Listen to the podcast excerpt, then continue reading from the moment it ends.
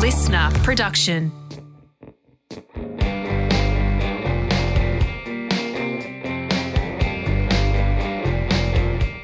Uh, hello and welcome to Wilosophy with Wil Anderson. I'm Wil Anderson from the title of the podcast, and this is how the show starts. I ask my guests who they are. So, who are you? Hi, Wil. Um, well, I would assume uh, people listening probably don't know who I am. And I know a lot of your guests are always like, I hate to define myself by my work. Um, but in this case, I feel like that helps. Uh, I am a comedian, um, stand up. I do stand up. I'm an actress. And I work too much. So that's why I'm telling you who I am via my work. Um, but I'm also a, a, a lady from North Carolina in the States. And um, yeah, I don't know. I, I, I don't start talking again until you stop talking. So there was a lot. You gave us a lot of a lot of stuff to work with there. So that was great. You didn't give us your name, but everybody knows that because they've already downloaded the podcast. There's a picture Oh, of your face Fortune- on the front of it. there you go, Fortune Feimster. I mean, My name's Fortune Feimster. it's rare that anyone has just accidentally stumbled into a podcast and doesn't know who's talking. So I think we're okay in this situation. I think That's they know right. what's going on. Now, Fortuna, I'm so excited to have you on the show because Oh, I think you. you. are one of the funniest people in the world. But Oh wow, thanks, Wil. I really do. And you talked about working too much in that little introduction because you you have been working a lot. You've been doing a lot of projects like you're constantly, you know, creating new stand up and comedy storytelling shows and touring them all over the place. Like is it a matter of that you can't say no? Is it a matter of that you do say no a lot but you're just being asked a lot of questions? Like tell me why you're working so much. I think it's a combo of things. I've been in Los Angeles now for 20 years. I moved out here from my very teeny tiny town of 8,000 people.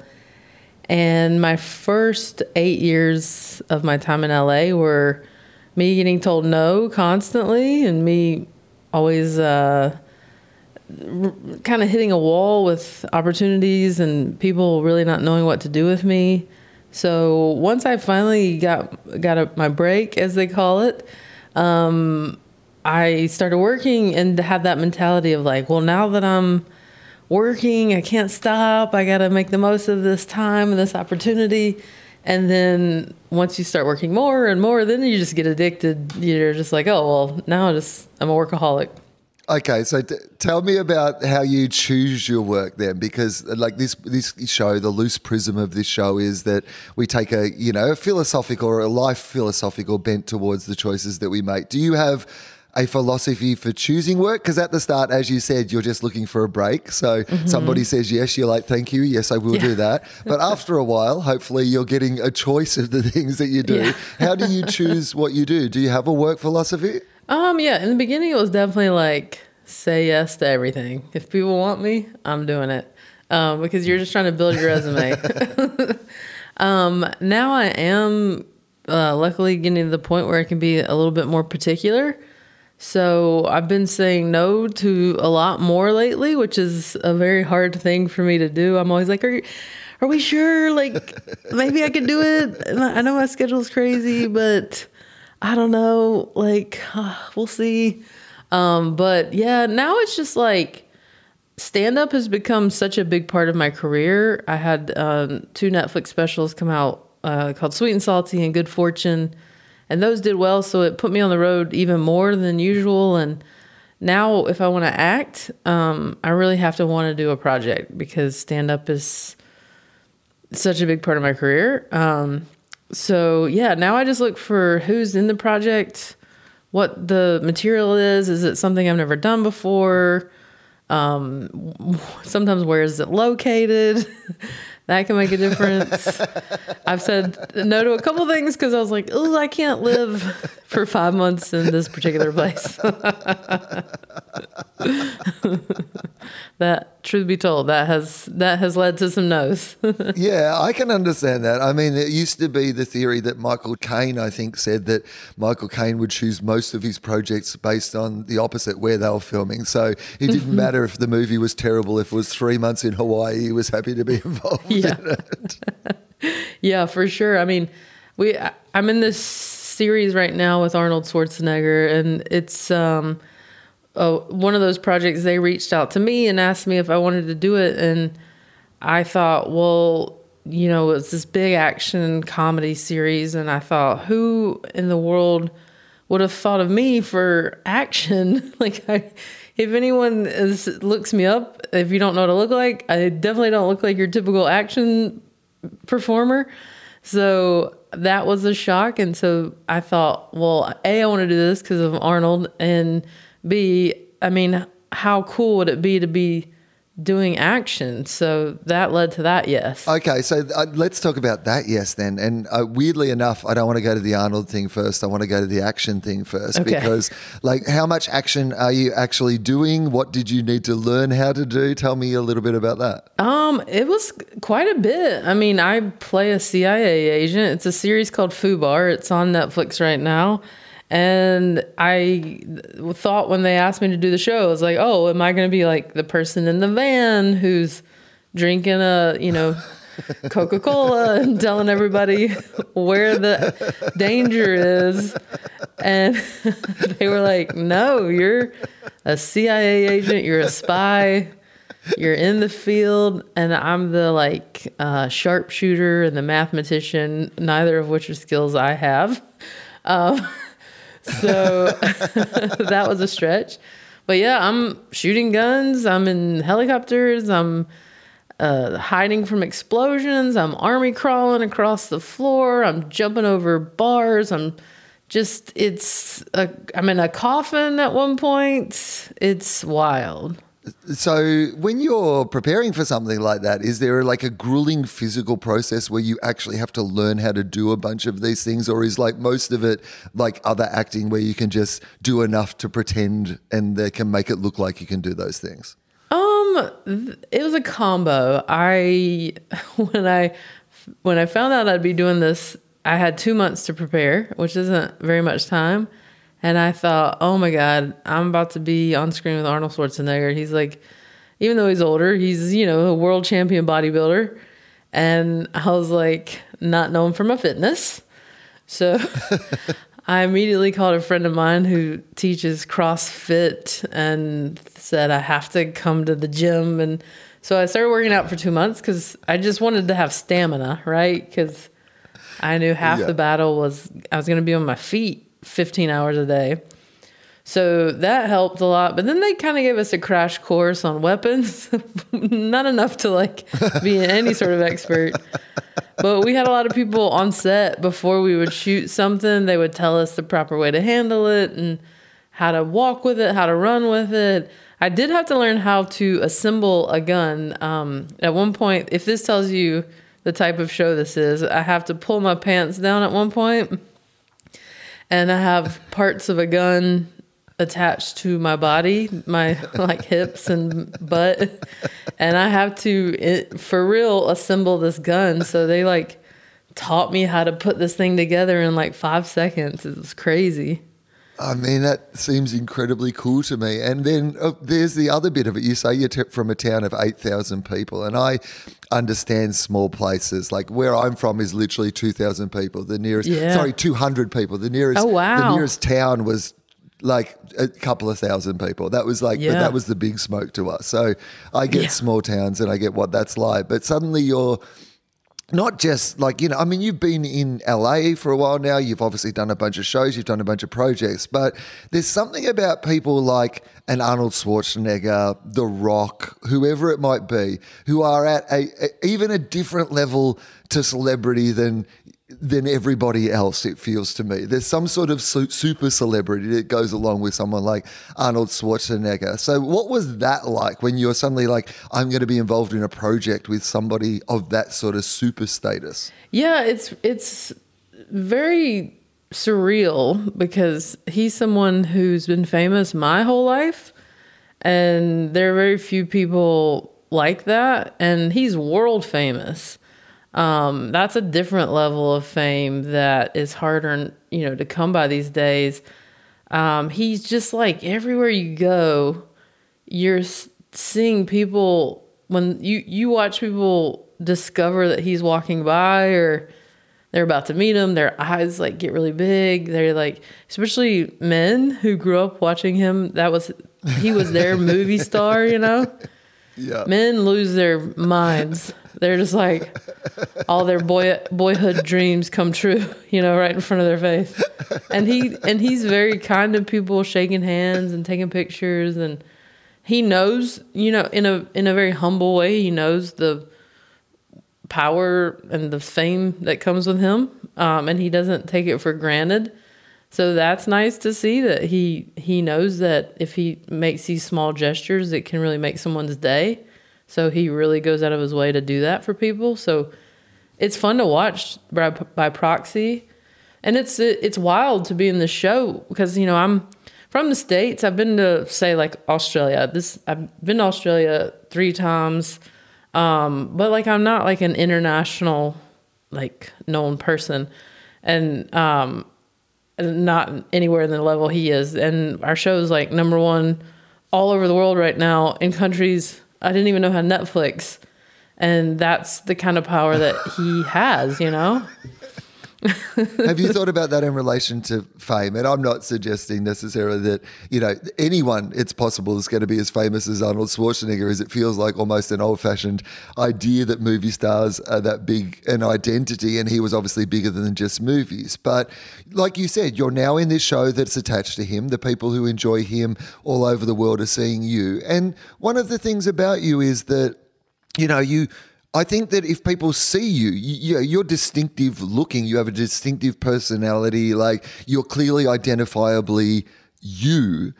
Like, do you think about like that that next level of fame or recognition or like how it how it may or does affect your life? Is that something that you actually have to, you know, seriously actually have a think about? I mean, I can't imagine what it's like to be someone like him. I mean, there's nowhere that he goes where people don't know who he is and like say like 20 of his catchphrases to his face. um, get to the chopper. um, I'm, I definitely have a very distinct look, like you said. Uh, I've been lucky to be working pretty consistently in the States uh, for the last 12 years and have been on some projects like uh, Chelsea Lately, your Mindy project, um, this movie Office Christmas Party, these different things that people know me by. Um, so I get a lot of people coming up to me on a pretty pretty regular basis, but in a very polite, like oh, I really like what you do, or you know, they high five me. It's a very familiar mm-hmm. exchange. Like they kind of have this um, like oh, we're old pals kind of thing. Um, so I get that, which is very flattering that like people recognize what I do and enjoy it. Um, but I don't have like paparazzi, you know, chasing me down the street. That's his level. Mine's just like very cool people being like, "Hey, you're doing a good job," and that's to me that's amazing. So it's so it doesn't really change my life. You know what I mean? I have a yeah, I have a very normal existence. This podcast is about people and their life philosophies. And I wanted to ask you do you have a life philosophy of any kind? It can be a relation to work, life, love. It doesn't really matter. And also, an appropriate answer is no. But, uh, but that is the premise of the show. So I'm going to yeah. ask you do you have one? Well, I don't have like a, like a fun saying, like a mantra or anything like that. Um, for me, I just, I don't, I guess my philosophy is to enjoy everything I'm doing to have a genuine like excitement for it. You know, I, I find that I uh, when I when I wake up in the morning and I'm I'm positive about the day and excited about the things, then I can feel the difference in doing those things. Um, so I always try to treat everything like I'm pumped for it. Like I'm excited to be here, even if I know it's going to be like a long filming day. It's just like, oh, I get to learn something new today. We're gonna have a cool moment. Not that I'm always, you know, doing that. of I'm I can be moody like anybody else, but I really try to make the most of opportunities and and just be positive about it. And I feel like that positivity also comes through in my comedy and how I talk to people in my life.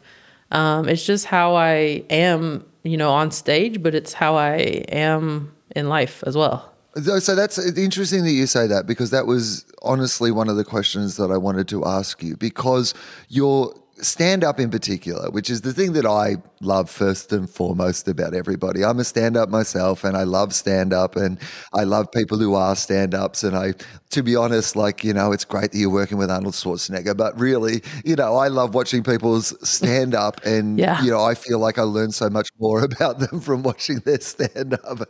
and yours just radiates joy. And sometimes, if something radiates joy, it could be cheesy or soppy or sugary, but it is none of those things. It is genuinely joyous. And I wanted to know whether that was like, you know, a, an artistic creation or that was just a representative of who you are the rest of your day. I think it's definitely um, comes from who I am. I'm I'm not like I almost said I'm not putting on a show when I do stand up, which is funny because that's literally what I'm doing.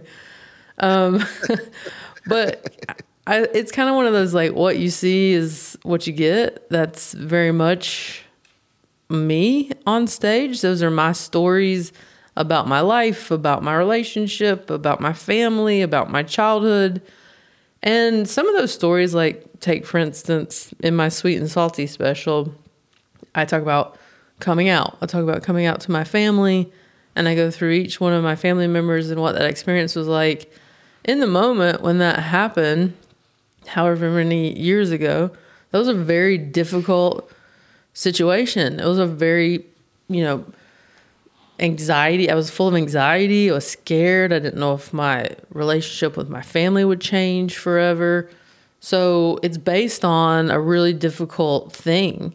But where I'm at now, I'm at the other end of it where I'm happy because I'm who I am. I'm getting to live my life in a very authentic way. My family loves me and it didn't, you know, ruin our relationship. So now I can speak from that experience from a happy place. Here's a fun story about coming out. I can be silly about it, joyous about it, um, in a way that sort of takes the pain away if that makes sense. It makes a great deal of sense. I'm interested in how you know. One of the things you just mentioned there that I think is an incredible insight is you know, there's an old comedy cliche, which is, you know, tragedy plus time equals comedy. And I'm always interested in sometimes you'll see a comedian who's going through a tragedy and they're talking about it on stage at the moment it happens. The most famous example from recent time is like Tig Notaro, obviously, you know, at Largo when she famously found out her breast cancer diagnosis and talked about it that very night. So someone's in the middle of the trauma and processing the trauma in the middle of it. Then I recently watched John Mulaney's uh, new special, which is him talking about, you know, a really terrible time in his life that he's come out the other end of now. And I was like, oh, it's interesting to see, you know, you process something that happened two, three years ago now. It feels like you have an insight on that. When do you know? When do you know it's the right time to be able to, like you say, find the joy in something that might have been quite a hard experience in the first place? Well, I come from a family who always saw the funny in things, even in tragedy, even when we were going through difficult times. You know, we didn't have a lot of money growing up or losing a loved one or whatnot. You know, we would always find the funny in whatever was going on. We'd make each other laugh. And that was always our way of dealing with those things and making it feel a little lighter. It didn't make the situation easier per se, as far as you still had to get through that situation but it helped face it a lot better. And so I think that's, you know, going back to philosophy, sort of how I take on the world now. And I use humor to to get through difficult situations and find the the light in it, the light in whatever dark things happening. And so, you know, as far as when I then bring it to the stage, usually by the time I brought it to the stage, several years have passed. So I've had time to get to an even lighter place with it. So it makes it, I don't know if the word is digestible, but you know, it doesn't, it doesn't evoke that response from the audience where they're going, oh, because as a comedian, you don't want the oh. You go, no, no, no, I'm fine, I'm fine, I'm fine.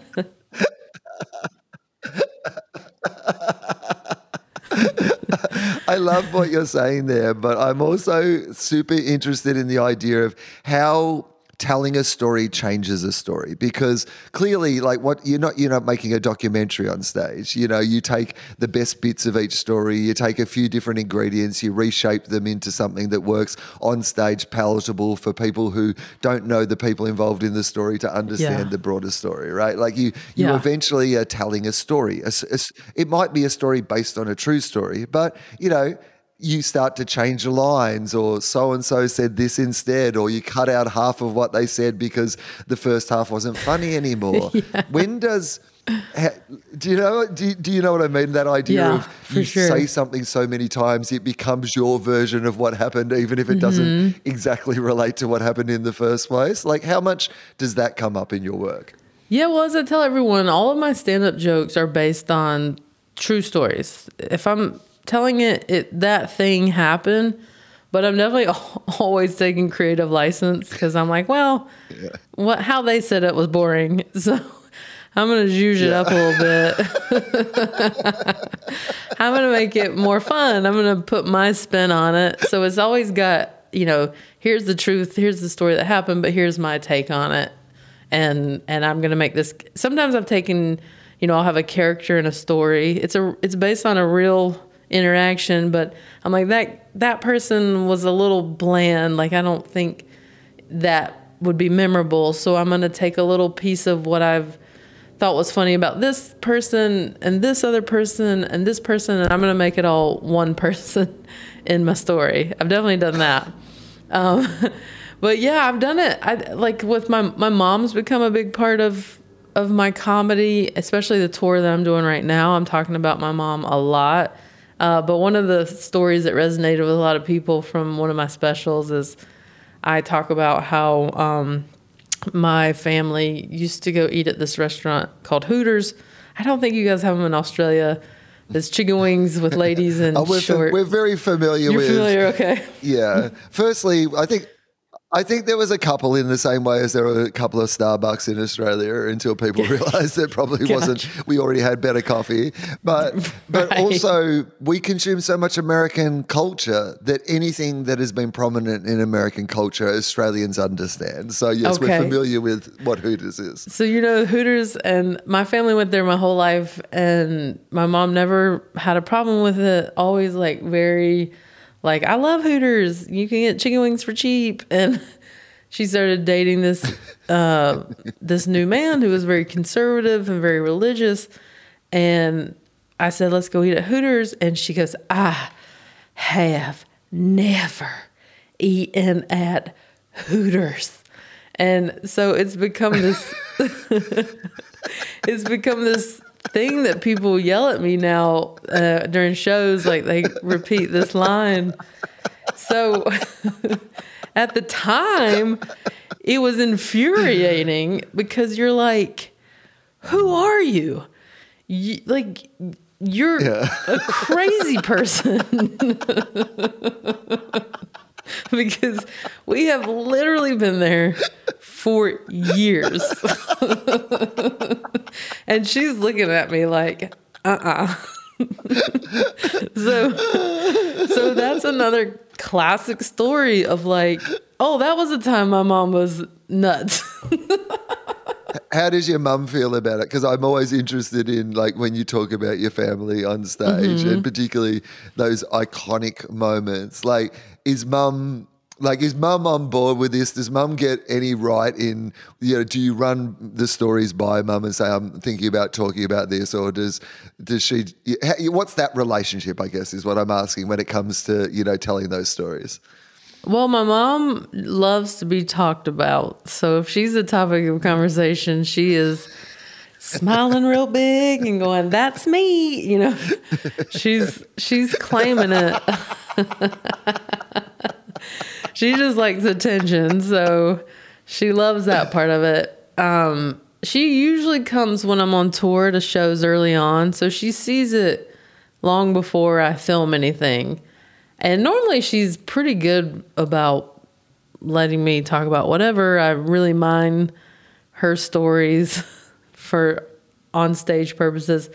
But um, at the beginning of this tour, I told a joke and she goes, it was about another story about a different person she dated. And she goes, that one's off limits. And I was like, oh, okay. She had never done that before. So you just have to respect it. And you go, well, I don't, it's to me, I'm like, I don't quite understand why that one's off limits, but you've drawn a line and that's that. So you just have to move on.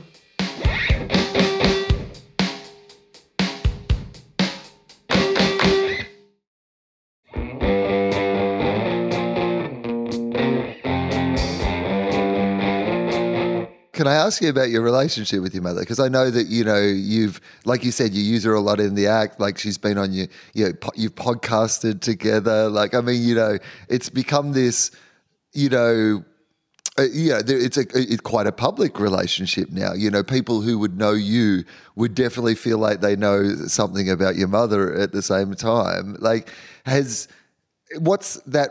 How's that relationship developed over your life? Like, was it always the way it is now? Like, you know, did it change? You know, when you when you came out, like, has it been? I just I'm just interested in. You clearly have this like ama- amazing, dynamic, very colorful you know relationship because you know you you're from a reasonably it's stereotypically reasonably conservative part of the world religious upbringing you know all these sort of stories but so just tell me a little bit of the journey of the relationship with mum and how it's come to be where it is now Well, I definitely would never have guessed if you had asked me in high school, would you be like having this kind of relationship with your mother? And I would have been like, never in a million years. yeah We definitely went through our, you know, ups and downs that I think mother mothers and daughters seem to experience m- more because that relationship is such a complicated one and I've never been able to really put my finger on why and like what makes mother and daughter relationships so complicated, but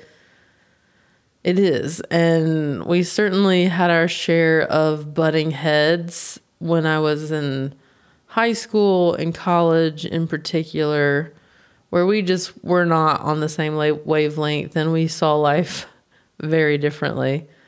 And it took me, I think, moving, truth be told, 3,000 miles away for that relationship to, to work. um, we just, yeah we just need kinda- a long distance relationship that's all we need It is. We needed our hearts to grow fonder for it to work. and I think I think I had to sort of I had to grow up a little bit and sort of understand and accept that parents are humans and they do their best and they don't always get it right, but that doesn't mean I have to like hold their feet to the fire for every mistake or to make that define them for the rest of our relationship. You know, that took me kind of, yeah, just sort of being like, okay, I got to let that stuff go. These things happen with us in our relationship, and uh, and I can't keep holding on to that, you know.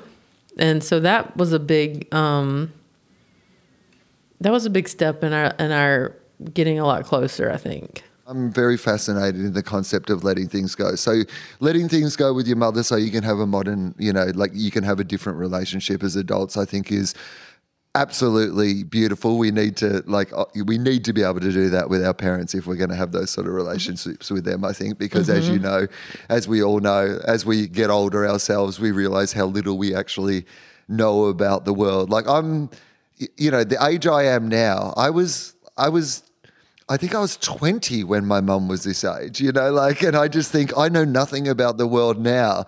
And like, she, my mum had fully raised an adult by the time that she was the age I am now. So that Yeah. idea of forgiveness and letting things go is good. Are you good at, are you good at that without parents being, you- so like, are- are you good with that in general? If a friend has wronged you or if you have some historical, you know, are you good at being able to let things go, you know, more broadly than that? I think so. I mean, I definitely have had situations, you know, where you don't see eye to eye with someone.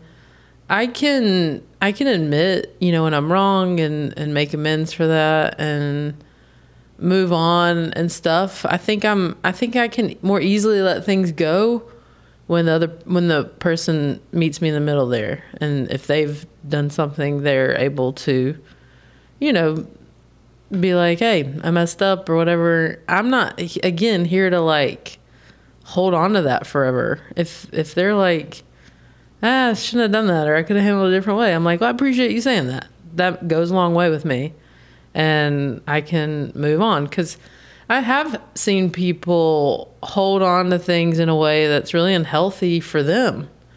The other person's not sweating it, you know, and they're holding on to all this anger and resentment and I've seen it really affect people in a very negative way and I and I saw that and I never wanted to to be be like that. So and I saw the results of letting things go and it led to a much healthier, much closer relationship for, you know, using my mother as an example in that instance. Uh, I'm interested in, in like a religious upbringing because you were raised religious, right? Like, is that am I, am I right in saying that? Yeah, I was raised um, Methodist, so it's I I joke that it's the Christian light uh, version of Christianity. Right. It's it's not the fire and brimstone situation. Right. Yeah, it's the more the community nature. Everyone gets together and has like you know, uh, like still God very present in it, but very much about the sort of community aspect of God, right? It's more that Yeah, focus for than the, sure. you're all I going mean, to it- hell. In the South, there's you know a ch- literally a church on every corner. It is as prevalent as Starbucks. Um, God and coffee. but yeah, so it's it's a big part of uh, the social fabric of where I grew up. So the God component is there, but it's also very much how people um, hang out with each other. And so, like, obviously, this show is about you know what people think the meaning of life is. Often, it's channeled through the question, "What do you think happens when you die?" And obviously, what you think happens when you die often, you know, has a religious you know component to it for those who you know have some sort of religious aspect in their life. So, let me ask you that question. But I guess what I'm looking for is just like what your take on what you think happens when we die, and and Yeah. and, and why you think that. Will, I love how deep you get. Um,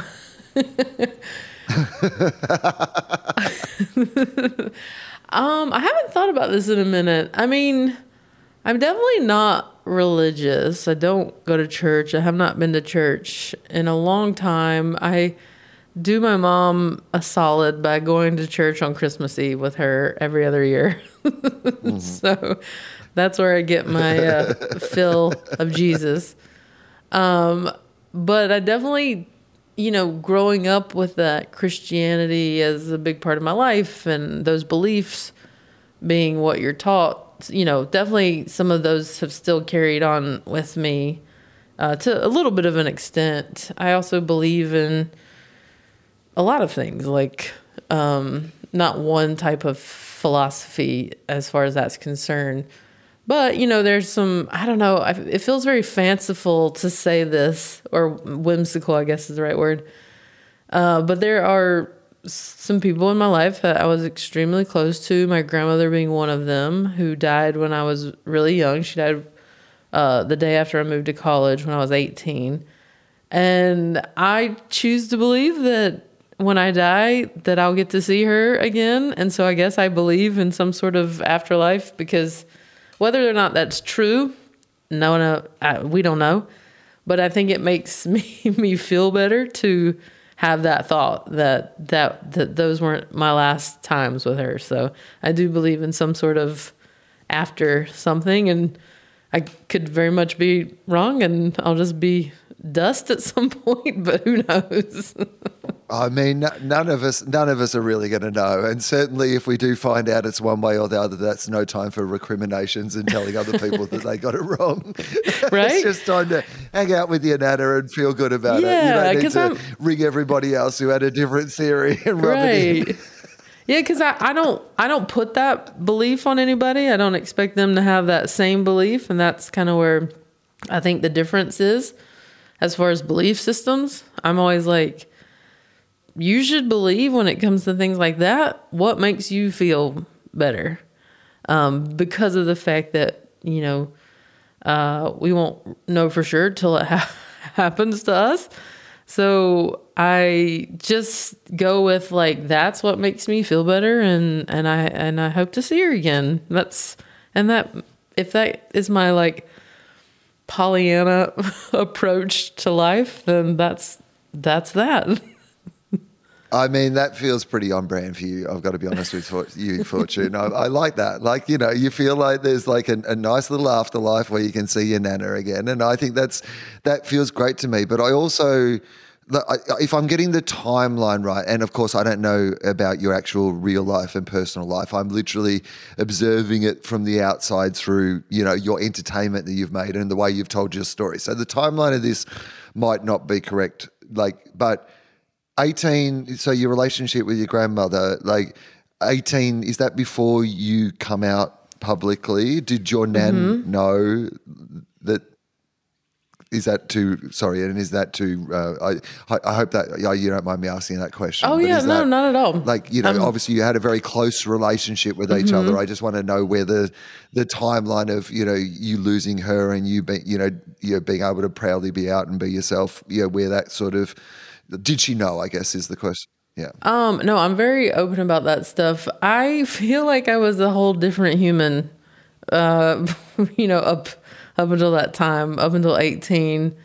Uh, I did not come out till I was about 25, so my journey took a little bit longer to come to terms with that. I think being from a small town, not having the internet yet, just not having that representation really led to a prolonged um, understanding a, a realization about who I was. So she never was um, privy to that part of who I am, but it certainly didn't really come up.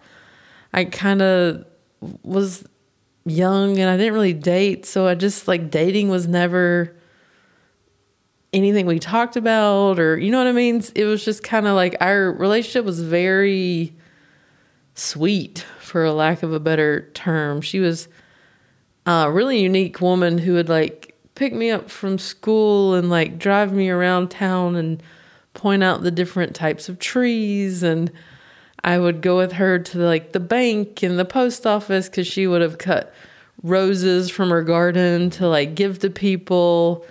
And she was we would go to the cemetery to check on the family plot. Like it was a very old school like I know very very southern thing to do. Let's check on that family plot. I'm like i don't think they're going anywhere.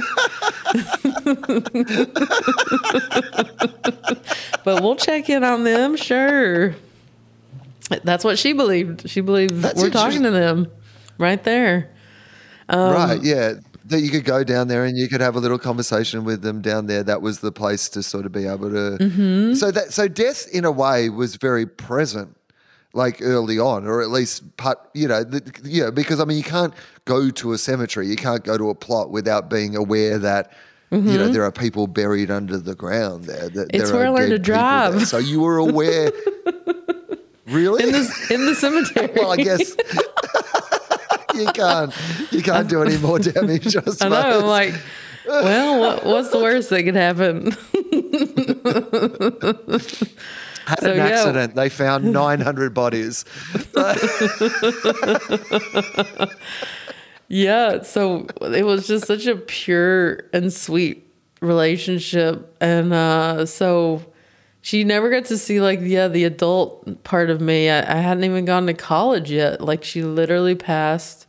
She'd been sick with cancer all summer, and they said she kind of you know people believe she uh, again based on your belief system that she kind of willed herself to to live until I got to college.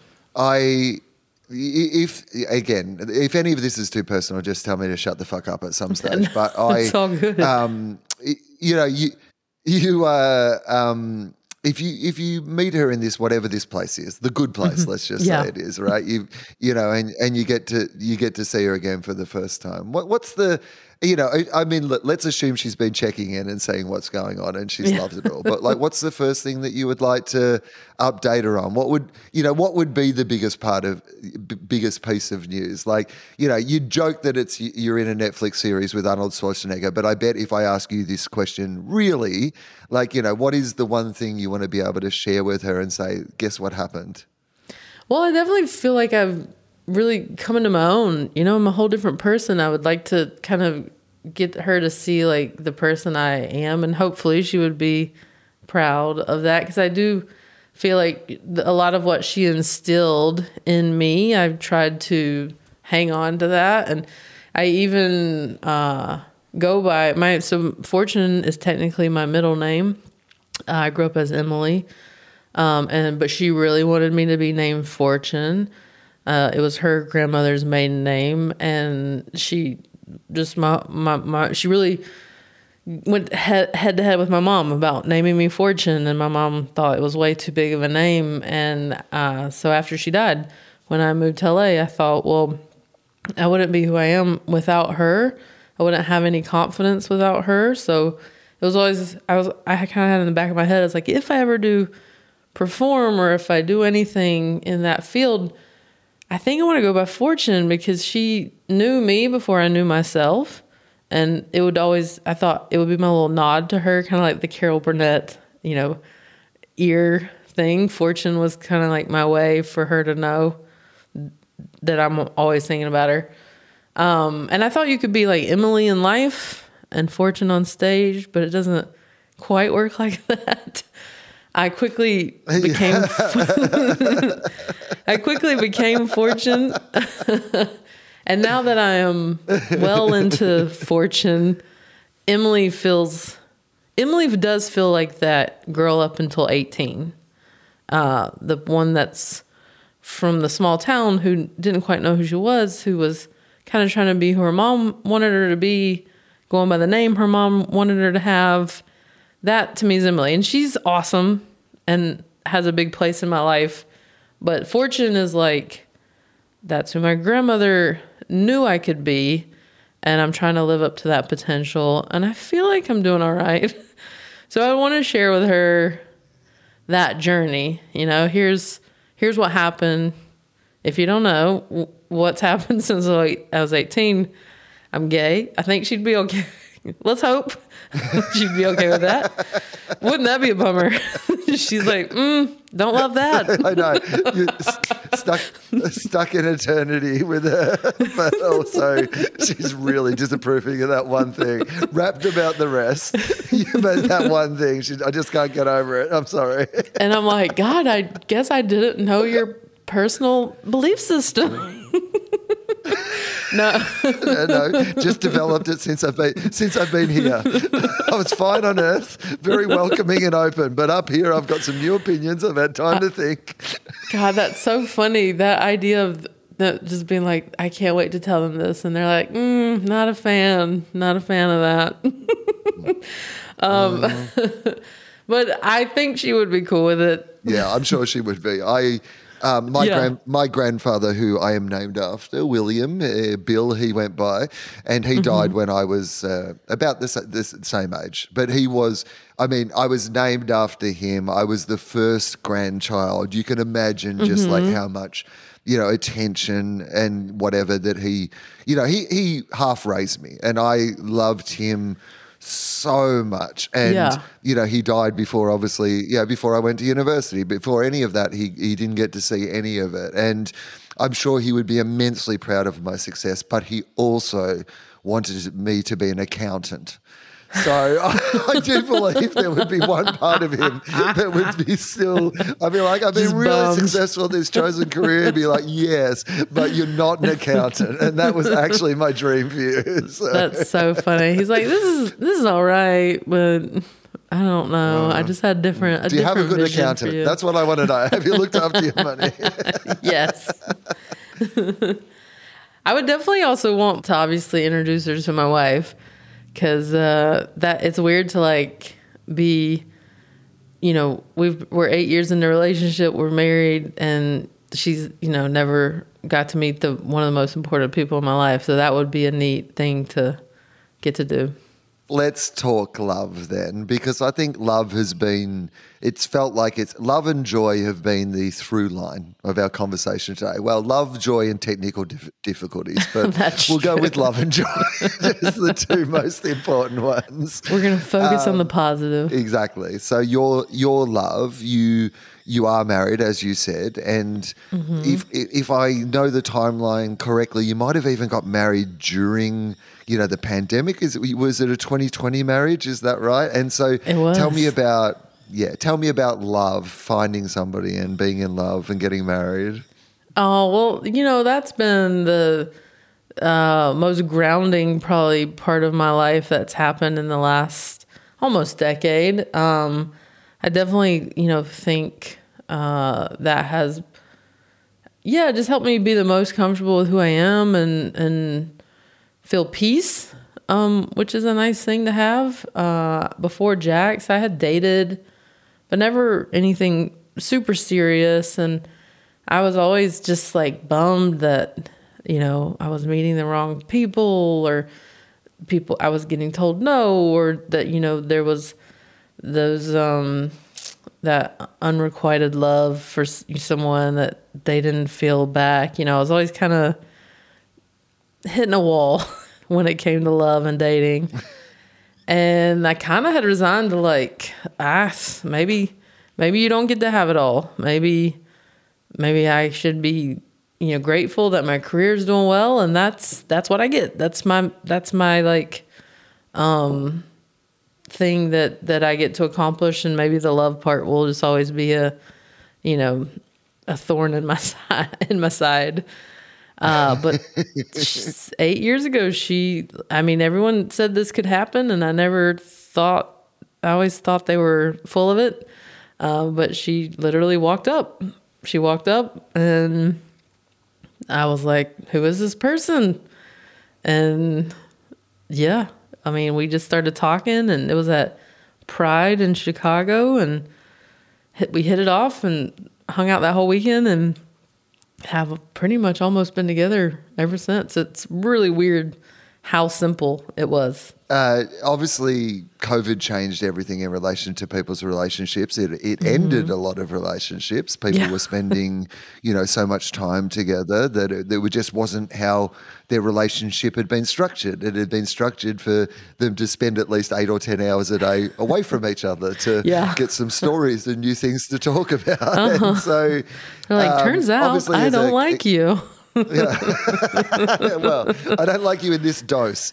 like, you know, you, like, I like you, kind of like my mom. I like you when we're miles apart. yeah, yeah.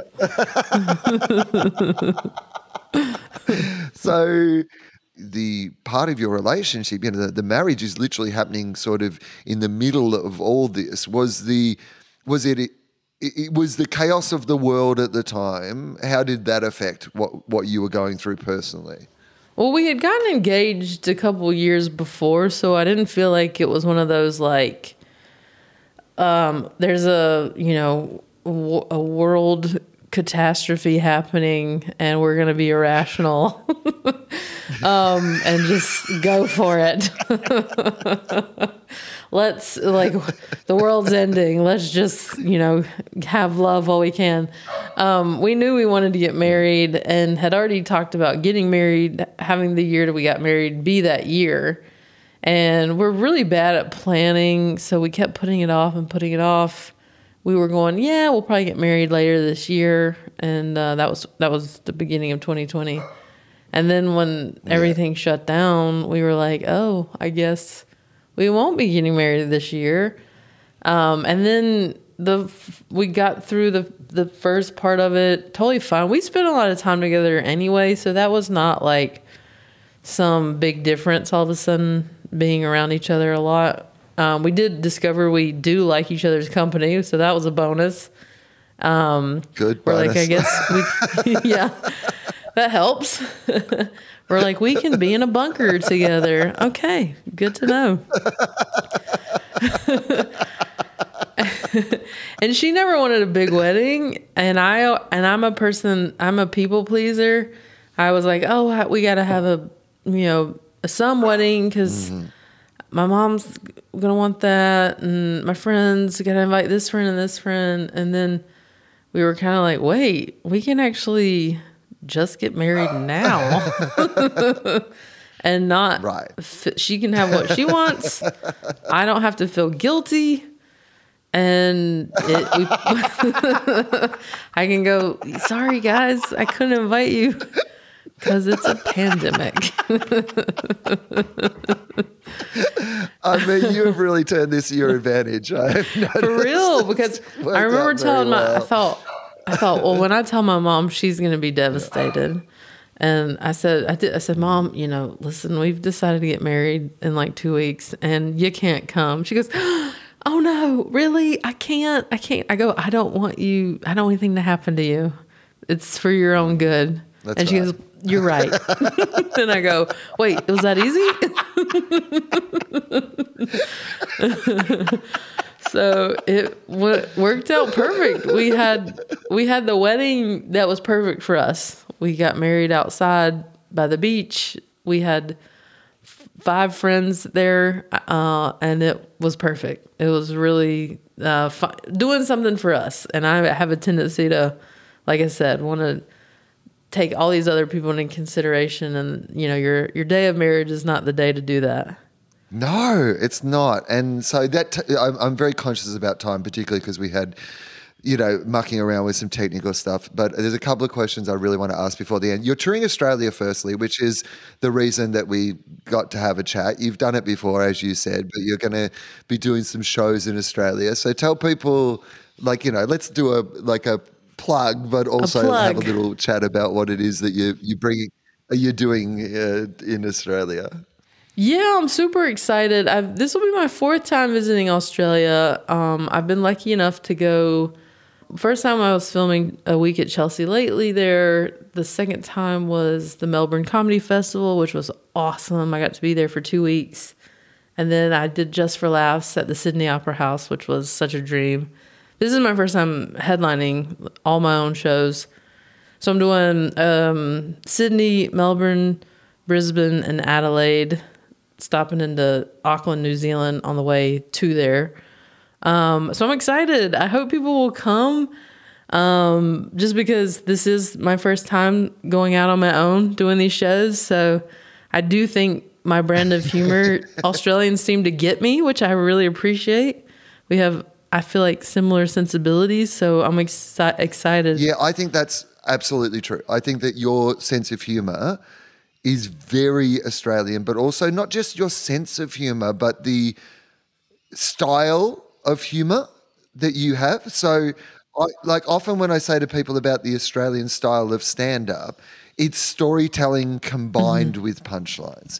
Yeah. Often in America, when you hear of like people talk about that, it's almost like they're two different things that can never be combined with each other. Like e- someone either tells jokes or they tell stories, Yeah. and stories aren't jokes and jokes aren't stories. Whereas in Australia, you know, a lot of the time it can be very storytelling but packed with punchlines, and that's what I feel like. It feels like. I mean, I, that's my observation of your comedy. Would you say that's that's accurate?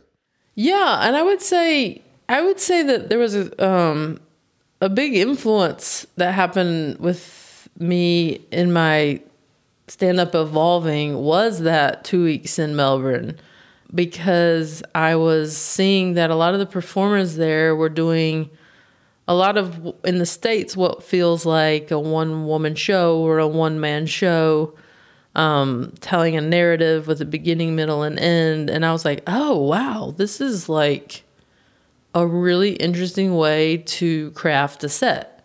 It, whereas I felt like in the states everything's kind of discombobulated. It's here's a joke and here's a story and here's a thing and here's the thing, and I had never seen it like that before. And so after that trip, I think um, that's when I really started to try and craft a narrative uh, for Sweet and Salty, and that has influenced my style of writing ever since. Oh, great! Um, yeah, I'm really pleased to hear that, and I think you know that's why Australians are going to absolutely take to you. They should come out and see you. Here is a question that I stole. Um, Okay. Um, no, I did not steal because I absolutely acknowledge it every time. So that's not stealing, is it? If you tell people where it came from every time. Kurt Braunohler asked Pete Holmes this on Pete Holmes's podcast, but I just love this question, so I'm going to ask you, uh, Mm-hmm. Okay. Which is. Would you prefer to know when or how you die? If you had to know one or the other, would you prefer to know when or how? I, you know, when you first hear it, you think, God, yeah, I want to know how much time I've got so I can live life to the full, fullest. But then I think, well, shouldn't we be doing that anyway? I mean, I think Right. Part of right that it would be a good philosophy to have. Like, hey, why not live every day like it's your last? I don't know who said that, but that's a good philosophy.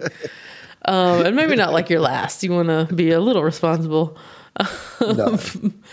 But You want to I make sure that you've still got something up your sleeve in case it isn't your last. You're right. That's the problem. I think I, as much as I kind of am a person that likes to to know things, I'm I find like uh, myself going, I wish I had a crystal ball so I could know whether or not to do this or this. I actually don't think I would want to know. I think I want to. um I think I just want to enjoy what I got and not. I feel like if I were to find out, like, hey, maybe it doesn't go as long as you thought, that'd bum me out, and I think that would affect that might affect how I lived. And so I want to I want to kind of stay on the path that I'm on but like evolving in a natural way, you know?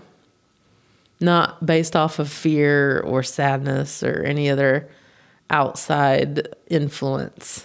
Um, all right, two more two more questions and then we're done. And I thank you so much for your time here Of today. course, thank you. Um, we we've struggled through a little, but it's so um, nice to speak to you. You are absolutely such a joy. You're a you- brilliant stand up. Like people you. should absolutely go out and see Fortune. Uh, do your stand up because you're just going to have such a fun night. It is going to be a night of joy. You are going to laugh nonstop. You're going to be amongst a whole bunch of people who are there to have a good time as well. This is.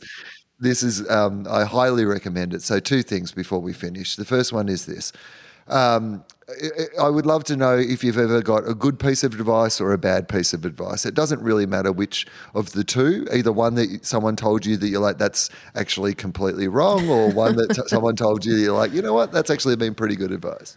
Um, I got a pretty good piece of advice from my mom back in the day because I used to be a bit of a worry, uh, worry wart, as they say.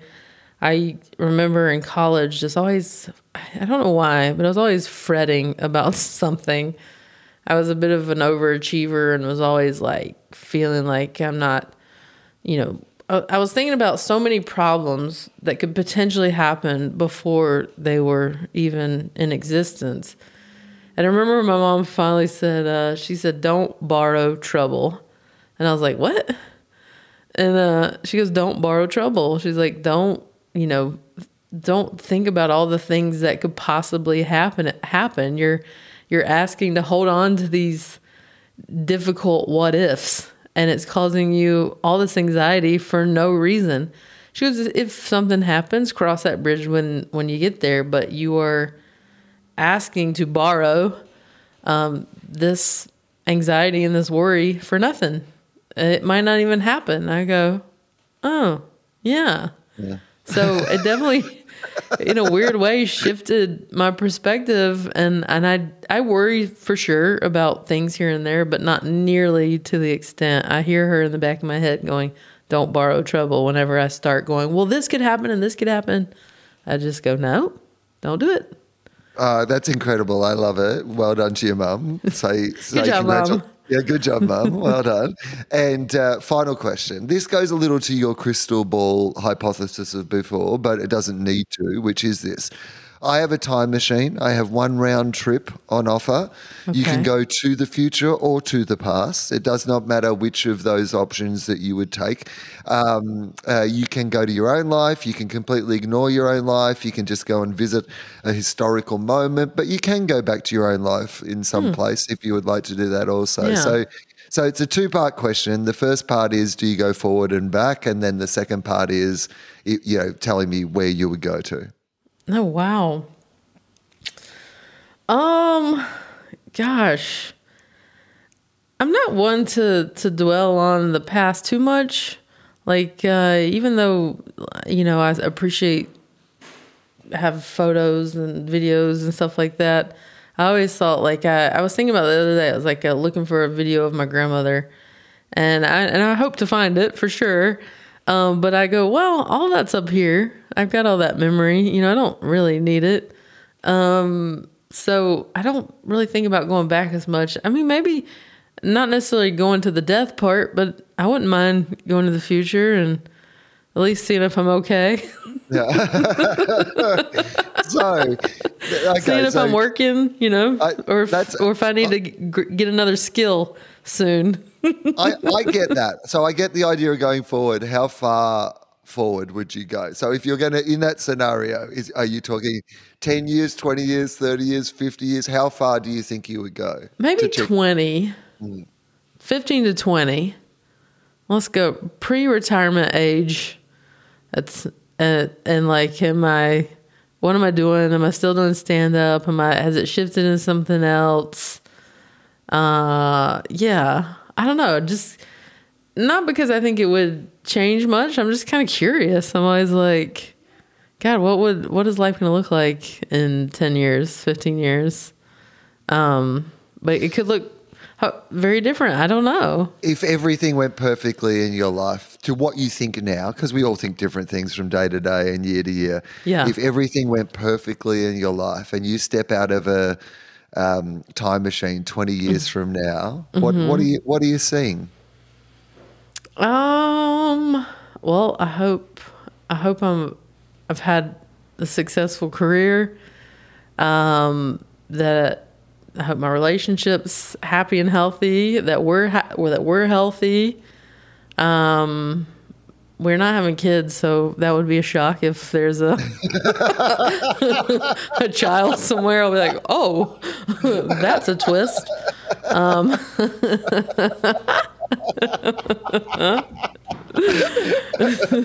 Didn't see that coming. Um, but yeah, I think I I don't need to know like a lot of stuff. It'd just be nice to know that we're good and that like and happy. That that, that would that would be a nice thing to know. Cuz I think cuz I think part of my, you know, workaholism and overachiever thing is from the fear that it'll go away, that the opportunities will dry up. You know, so maybe that would help me find some work life balance. Uh, Fortune, it has been an absolute pleasure to speak to you today. Thank you so Aw, much for doing the show. Thank I- you, Wil. Um, if people want to find you on other places, so they can find uh, the previous specials are on Netflix all Mm-hmm. over the world. Fubar's on Netflix, Netflix all over the world. There's a fella called Arnold Schwarzenegger in it that you might have heard of, so you'll be able to find that one. I It's not a tumor. so, That that guy.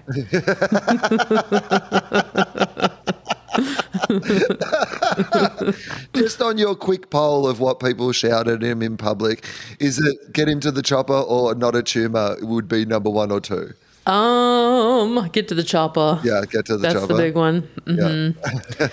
and he'll he'll go to the bathroom and say, "I'll be back." so he he plays into it as well. Thank you for doing the show, mate. Thank you. I appreciate you having me.